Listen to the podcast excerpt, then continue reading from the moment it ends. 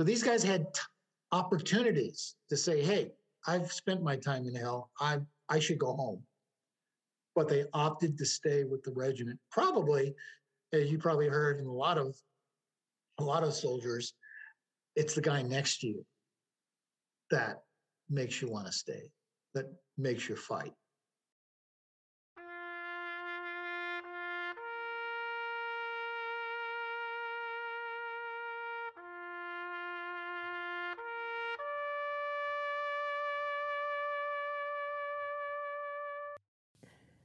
You're listening to the Stories Behind the Stars podcast. My name is Tatiana Fallon, and I'm your host. This podcast is run by the organization Stories Behind the Stars. This has nothing to do with Hollywood. We are telling the stories behind the stars that were given in World War Two.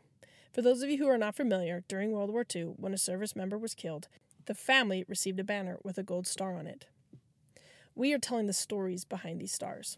Our goal is to put them all four hundred thousand into a common database, which then we will build a smartphone app that will be searchable from any location where you can read the story behind the star, and you can really come to know the individual that died on D-Day and fought for our freedoms.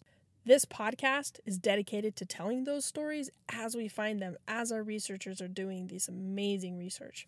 You'll hear from researchers who are all volunteers from all across the country, and you'll hear their story, what brought them to the project, and then also the stories that they're finding.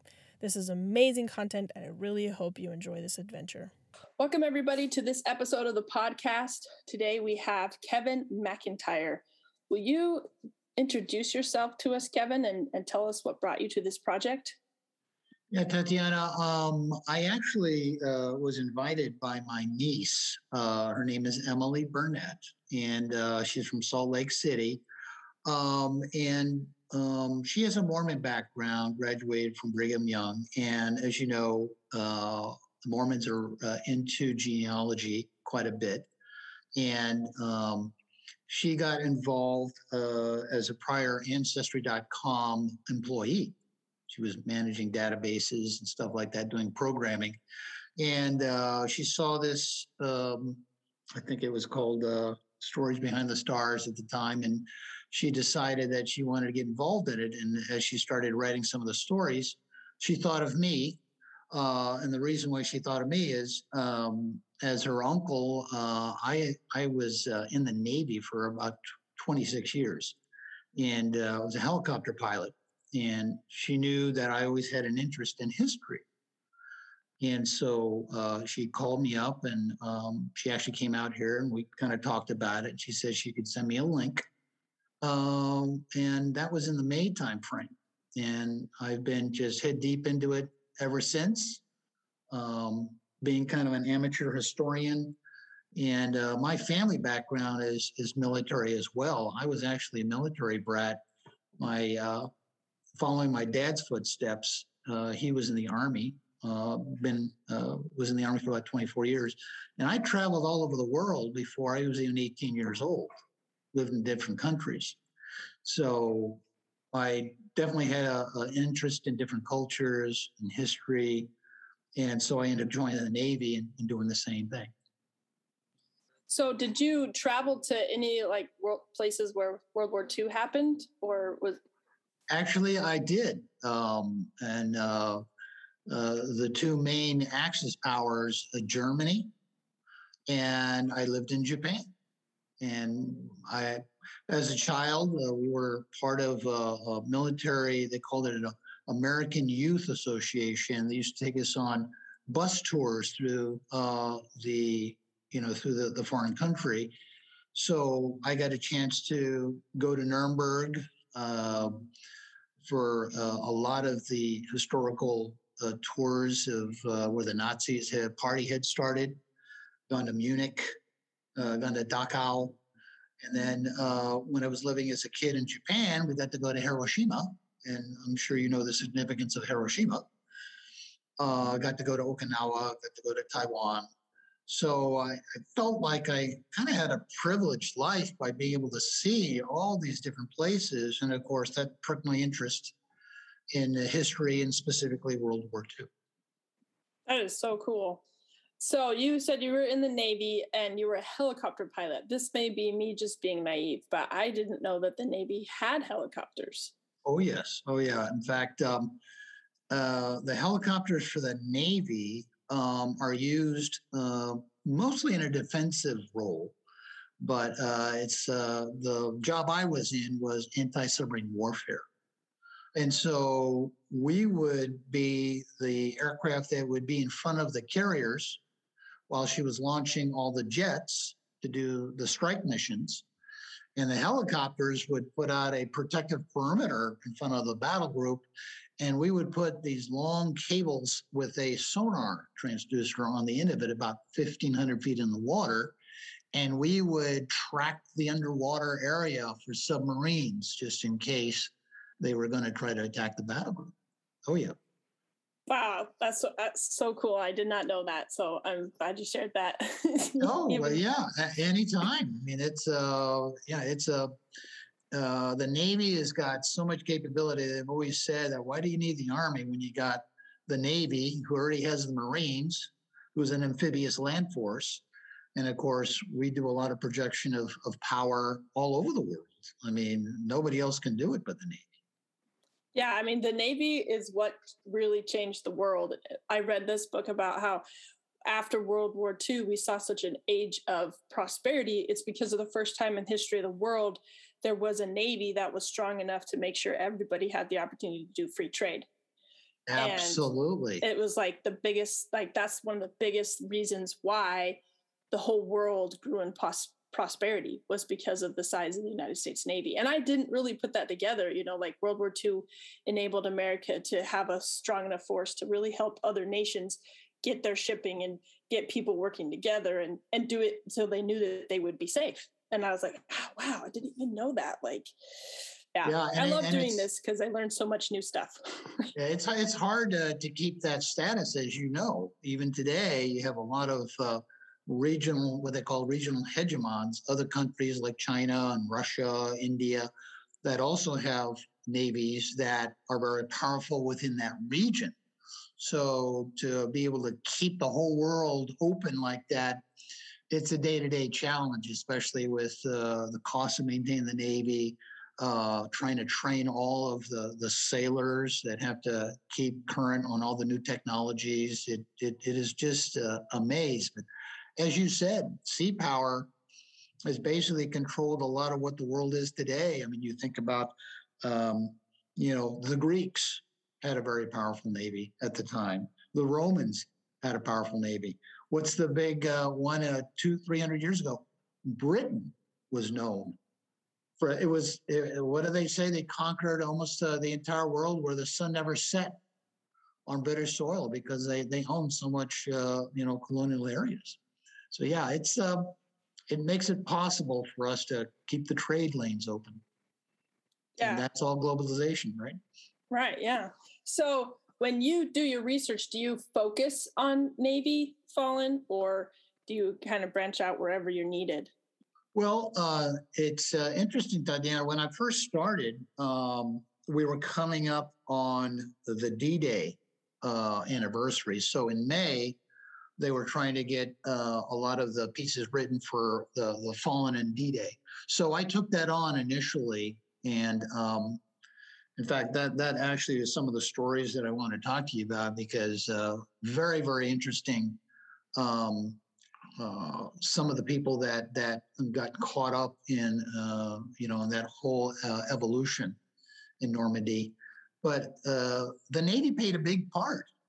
In Normandy, a lot of people don't realize it was one of the largest invasion forces in the world. I mean, five thousand ships.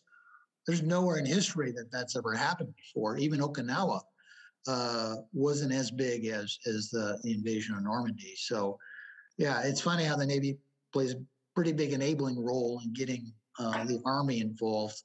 And there's a history on that as well. Um, There was talk initially about having the Marines go across to Normandy. But the Army, no, no, no, no, we've got this one. Why don't you guys go ahead and take the Pacific Fleet area, you know? So it was uh, definitely a, um, you know, a, a uh, divided effort, and there was politics involved, even the military, there were politics involved.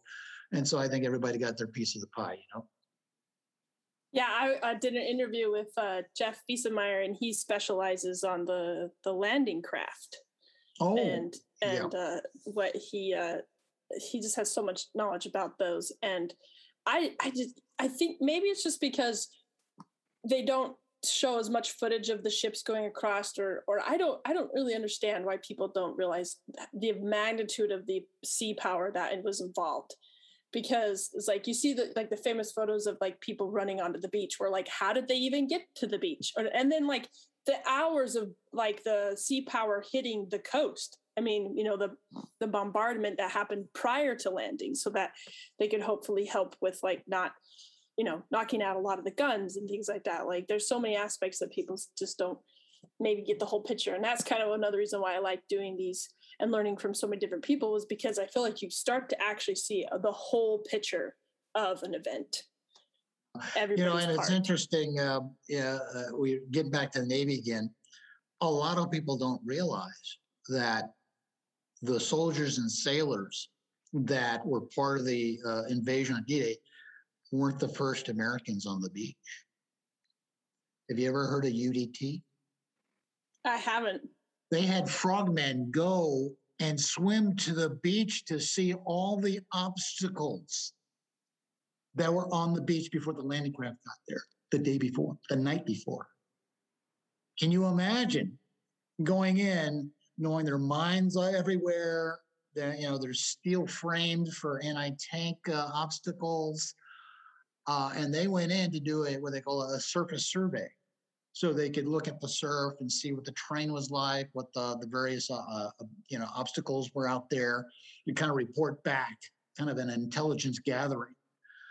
And a lot of people don't realize, you know, you got the SEALs that do a lot of that nowadays. And those were the, you know, the the what do they call the progenitors of the SEAL teams? Used to go wow. and do those things. That's so cool. So let's go ahead and hear some of those stories that you have prepared for us. Okay. Um, I'm going to start with, um, I'm going to start with some D-Day. Uh, there was a gentleman, uh, Second Lieutenant Charles W. Mellon. Um, what was so interesting about this, and this is one of the names that was thrown at me, right? I was, it was just a random draw. I never kind of asked for any specific names. Um, He uh, was born in nineteen eighteen, uh, worked for his dad as an assistant sanitary engineer at one of the public schools, right? Um, so he enlisted in the Army, uh, one of the first draftees, right? Because people don't realize the draft didn't start until like October nineteen forty, right? That's when they actually started drafting people. And he enlisted in the Army in November twenty-ninth, nineteen forty in New York. Um, we don't have a lot of information on his enlisted time, but um, somewhere along the line, um, they decided they were going to create a new unit in the Army.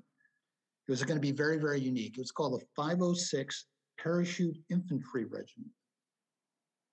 And um, I think probably because he had been in early, Uh, they were looking, they were short of officers. Uh, a lot of people don't realize uh, how small the American Army was at the time. I've got a personal story. My grandfather was in that situation where he was commissioned as a ensign in the Navy, nineteen forty-one, the day after Pearl Harbor. Well, this guy uh, was commissioned uh, as a second lieutenant in the Army, and he had volunteered to go into this five oh sixth Parachute Infantry Regiment. Then, long story short, he ended up going um, to a specialized training at Camp uh, Toccoa, Georgia. And you may recognize some of this if you've seen some of the uh, historical uh, uh, television series called Band of Brothers.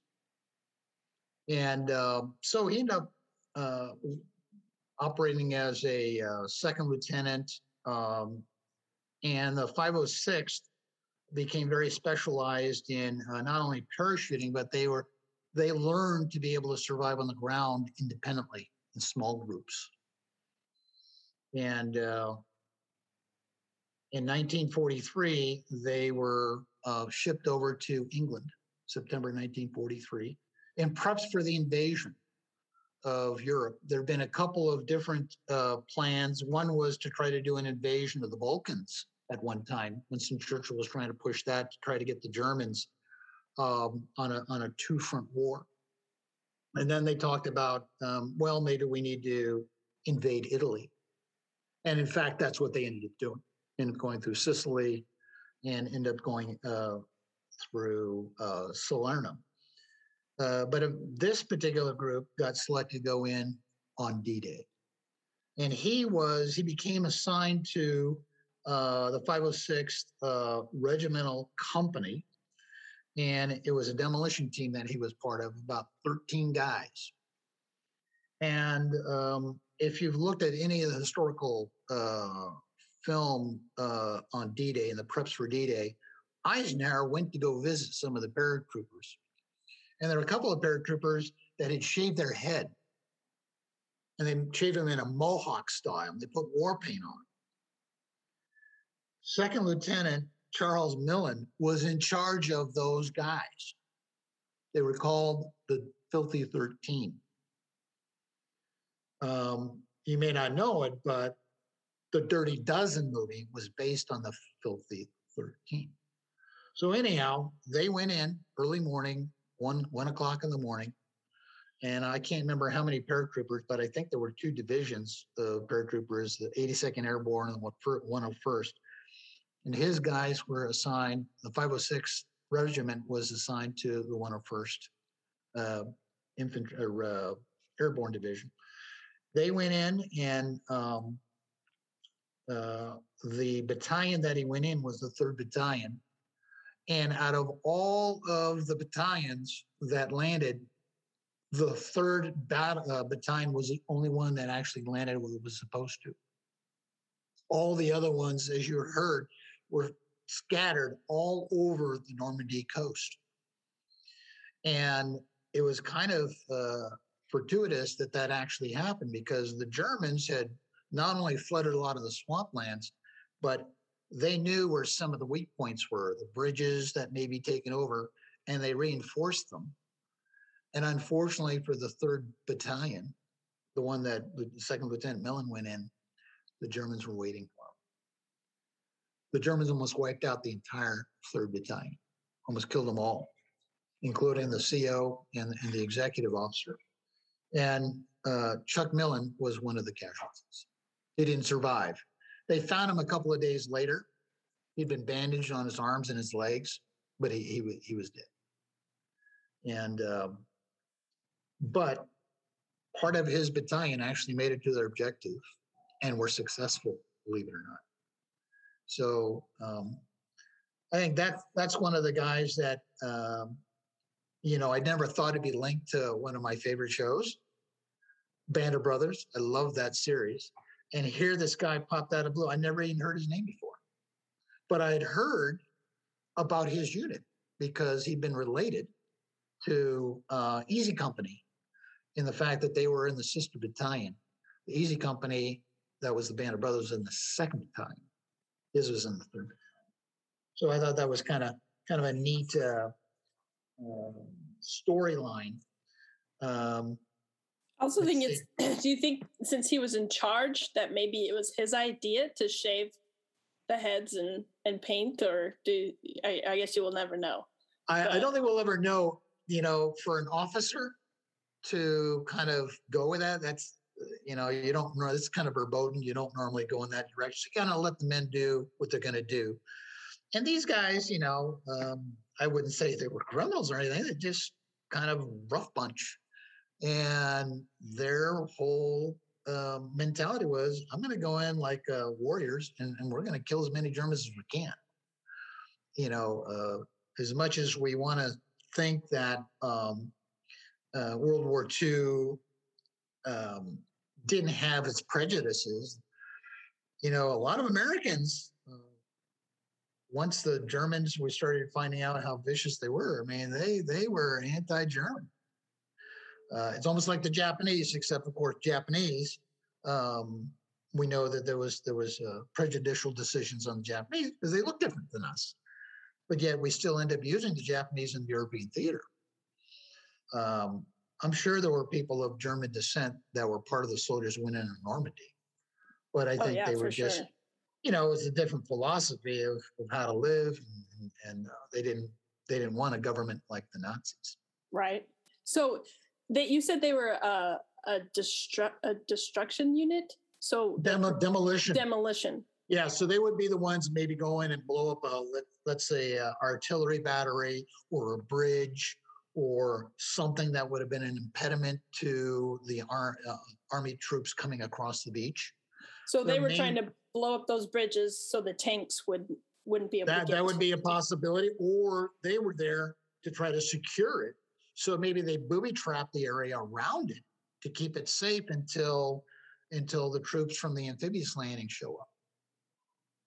Oh, I'm sorry. I probably sound naive, but sometimes I'm just like, I don't know all the little details. Of, it's just, to me, D-Day is like one million little things that had to happen in order for us to take, you know, a small, relatively small piece of land, you know, like. Yeah.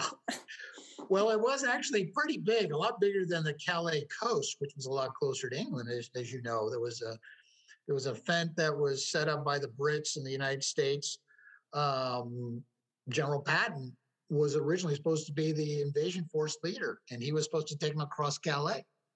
And all the communications that the, the British put out were trying to convince the Germans that that's where the true attack was going to be. They never thought that Normandy was going to be the area because it was too far away, and they thought they had it too well uh, mined and, and defended. Oh, yeah, yeah. Wow, that's such a cool story. It's kind of cool to, like, you know, jump in and do a project and then get to tell a story of someone that, that you, you know, really like. Oh, really yeah. Awesome. Yeah. It, um, and, and that I'm kind of familiar with, you know, um, and that's one side of the story of, of uh, the paratroopers. Um, but uh, talk about an elite bunch. And you know, a lot of them died drowning in swamps. I mean, uh, you know, they didn't have this, this glorious death that everybody was like, but they had to do that job. And I was telling you about the U D T guys, right, going in before the first wave. These guys went in that morning, one o'clock in the morning, completely isolated in some cases, trying to walk around and find other paratroopers to try to get a viable force to go ahead and attack the Germans where they were weak. But if it hadn't been for them being spread all over the place, you know, not intentionally, it just kind of happened. But it actually completely confused the Germans on what was going on. So, interesting story. I didn't realize that that actually was to the benefit of, of the Allied forces. You know, that we just totally, the drop went everywhere. And yeah. then actually was actually really beneficial for us. Yeah, it was. Cool. There was a lot of things that just kind of happenstance that happened that actually benefited us.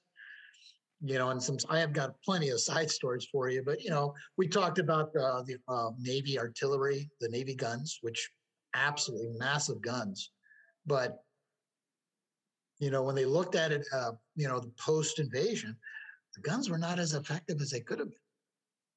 And even the Air Force, you know, this is a combined attack against the coastline uh, defensive area that the Nazis held, you know, huge uh, uh, concrete bunkers and gun emplacements. A lot of them were knocked out. Not until the Army showed up and all of a sudden, whoa, I thought we took care of these guys. And of course, you know, the probably the most uh, lethal weapon was the uh, the German submachine gun. Very portable, high rate of fire, and it was just wiping out soldiers left and right. And, and, and you know, you're in a vulnerable position coming across a flat beach, low tide, you're completely exposed. You got two hundred yards to carry eighty-pound packs on your back to make it to a beach. You know, you got a real good chance of getting killed. So yeah, that's amazing that, that they did it. I know. And, and you know, I think some naivete and, and some pop, people probably realized that was going to be the last day on earth, you know. I was filling up gas the other day and this old man was filling up gas next to me and he couldn't figure out, they had changed something and he couldn't figure it out. And so I went over there and I was, I was like, can I help you figure this out? And then I look in the back of his car and the hat says D-Day uh, survivor or D-Day veteran. And I just like my, I just dropped my jaw and I was like, oh my gosh. And I was just like, I can't believe I actually met somebody who was there. And I was like, you, you were there on D-Day? And he's like, yeah, yeah. And I was like, wow, thank you so much. And I think he was just so flustered and taken aback by everything. He's like, yeah, yeah. And then I, you know, I, I helped him fill his gas tank and let him go. But like, to me, it was a big deal because I'm like, that event was just like, so you to just be in any part you participated was taxing in any yeah. way, you know? And yeah. it was just blown away that I actually like met somebody in my lifetime, even if it was just at the, the gas station. Can you, can you imagine the logistical um, plan that had to be developed? five thousand ships. You had four or five different nationalities of troops going across you had to communicate with. You had two to three air forces that had to coordinate everything at different times. And you had aircraft that had to come in at different altitudes. You had to deconflict the aircraft coming in to do bombing runs with the naval artillery, which could easily have hit the aircraft going in. Uh, then you had, to, you had to protect the sides of the invasion force from the German submarines. Do you remember the German submarines, how lethal they were in the Battle of Atlantic? I mean, you had to cordon off that whole area. Uh, the Germans had long-range rockets, the V one, V two rockets. I mean, they they could have done a heck of a lot of damage. Yeah, there could have been a lot more killed on that day than than what happened. Yeah, that's amazing. So do you have any other stories from D-Day or have you moved? I, I do. Glad you asked. Um, I have a private Charles Warren Tinsley. What amazed me about this guy is he probably came across as, well, like almost all of them. I mean, just typical young Americans, um, you know, family not real rich. In some cases, they're they're probably just above the poverty line. A lot of them are farmers. And in those days, the families, they had large families because they needed to have the physical effort to be able to manage the farms. And, of course, what, what happened prior to World War Two? The Depression. So a lot of these kids, eighteen, nineteen, twenty, twenty-two years old, working their way, trying to get out of the farm and trying to get a job. And not a lot of jobs going. I think it was like twenty-five percent unemployment at the time. And probably you know, the good jobs, well, there weren't plenty of those at all. But here's a gentleman who came from Nebraska. He was working with his father, who was a ditch irrigation manager, being nice. I mean, you know, he's out there digging irrigation ditches for farmers, you know, so they can go ahead and uh, uh, find a way to, to um, hydrate the crops and things like that. Um, let's see, uh, February twenty-third, nineteen thirty-seven, he ends up marrying a sixteen-year-old gal, Vera Josephine Reed from North Dakota. They have two children. The first one, uh, son Ray Lee, he dies the day after he's born, nineteen thirty-nine. So tough situation. Um, he ends up um, enlisting. So October of nineteen forty is when they started the draft. He registered for the draft as a farmhand. And then um, November nineteen forty-one, his father passes away. So here he's kind of got to be the man of the family. December uh, first, nineteen forty-two, he enlists in the Army, right? So that's a year after Pearl Harbor. And it's probably because he's, you know, he's trying to take care of his family, he's trying to manage the farm. Uh, he gets assigned to um, the first Infantry Division. I'm not sure if you're familiar with that. It's the Big Red One. That's the patch. It's got a big red one on it. Very famous uh, division. Um, his he had a daughter who was born while he was overseas. So he never got to see her. He goes overseas in April nineteen forty-three. Remember I was telling you about those invasion points? Well, he ended up being in the invasion of Sicily, nineteen forty-three. Private, He ends up getting the Silver Star for gallantry. That's like two or three uh, rings down from the Medal of Honor. So he's just a private. Um, they said he was a hero of the Sicilian battle uh, of the town of Triona, Italy, credited with uh, saving many lives by exposing himself to intense mortar and small arms fire while directing fire on a heavily entrenched Nazi unit on Dead Woman Hill. There's a, quite a number of newspaper articles that I found on that. I was pretty amazed, but um, you don't think too much about these guys uh, going into Italy and, and having a, a lot of combat. But the, the Germans by that time had taken over a lot of Italy, you know, because uh, the Italians were not into the fight. The other thing about the first Infantry Division is they tended to be the Army's amphibious division. So they were always in the front line going to the beach, which is not the safest place to be, you know, as you know. And um, in a, anyhow, he ended up, so here's a hero. He ends up being assigned to the Normandy invasion with his unit. And unfortunately, luck of the draw, he gets assigned to Omaha Beach. So they go in, and did you ever see the movie Saving Private Ryan?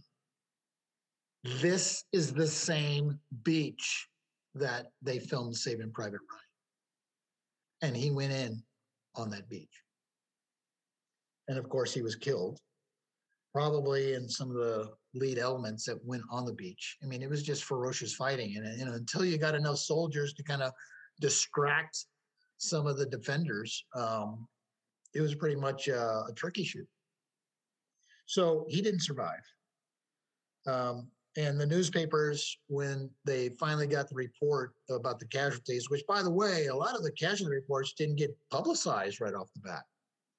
There was a certain amount of propaganda about not letting the enemy know that they were defeating us or that they were killing a lot of Americans. So a lot of those things were waiting three to four weeks before parents or families were even notified. But a lot of the newspapers said the Italian war hero did not survive that day. So what was interesting to me is this guy enlists in December nineteen forty-two, and here we are in June of nineteen forty-four. And he's already been to combat. In fact, a lot of these units, especially the first Infantry Division, they were in combat for two to three years. And as people were being killed, they just send replacements in. So, um, you know, I just thought of the, the, the, the drudge of warfare as an Army foot soldier. The trenches, uh, the barricades, the houses that you have to clear, going house to house and hand-to-hand combat. And he's already paid his price in Italy, but he gets to go to Normandy as a, you know, it doesn't well, get to go it's home. Crazy too, because he already not only did he fight in in Italy, but he was awarded the Silver Star. So you know that he did, you know, something above and beyond things.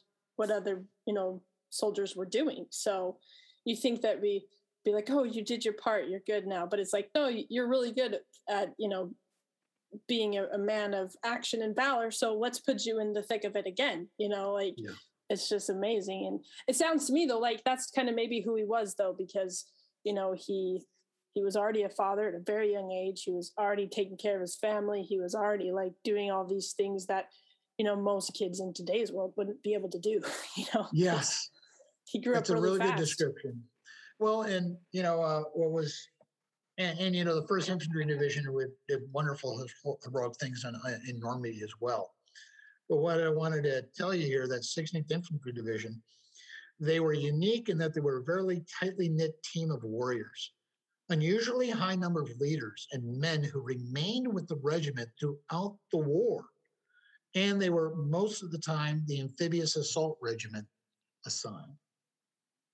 He said many men of the sixteenth Infantry Regiment were eligible to return home on points by the end of the Sicilian campaign. Yet a large number remained with the regiment all the way through to the end of the war in Europe in May nineteen forty-five.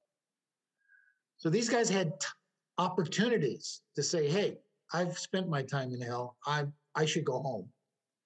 But they opted to stay with the regiment. Probably, as you probably heard in a lot of a lot of soldiers, it's the guy next to you that makes you want to stay, that makes you fight. Um, because, you know, you've built this brotherhood together. You've been through a lot. It's almost, you're almost closer to these people than your wife and your family, because it's a life and death situation um, that most families don't have to experience like that. So kind of talk to the uniqueness of the military service, you know, and specifically to the greatest generation. These guys were absolutely dedicated. It's beautiful. It's hard not to get like emotional though, because you know that he had so much more on the line than maybe some of these other men, you know, and he, he probably had enough points to go home, but maybe in his head, he was just like, I, I have to stay to this commitment I made, you know? Yeah, that's very well said. But you, you know, uh, the, I was thinking the same thing, uh, mature family man, probably fathering a lot of these young eighteen, nineteen year olds who coming in who don't know anything, haven't been in combat or haven't uh, been in the Army that long, and just feeling like that's uh, a lot of responsibility that he has to take on. Thank you so much for spending your time with us listening to these amazing stories of these fallen heroes. If this is content you want to keep hearing, please consider sharing this podcast with others. The more we grow our listening base, the more people we can reach, the more impact we can have, the more volunteers we can find, and the more stories that get told. So if you like this content and you're enjoying what you're hearing, please follow us and share and find us on any social media platform. You'll and, and follow us there. And then most importantly, check us out at stories behind the stars dot org.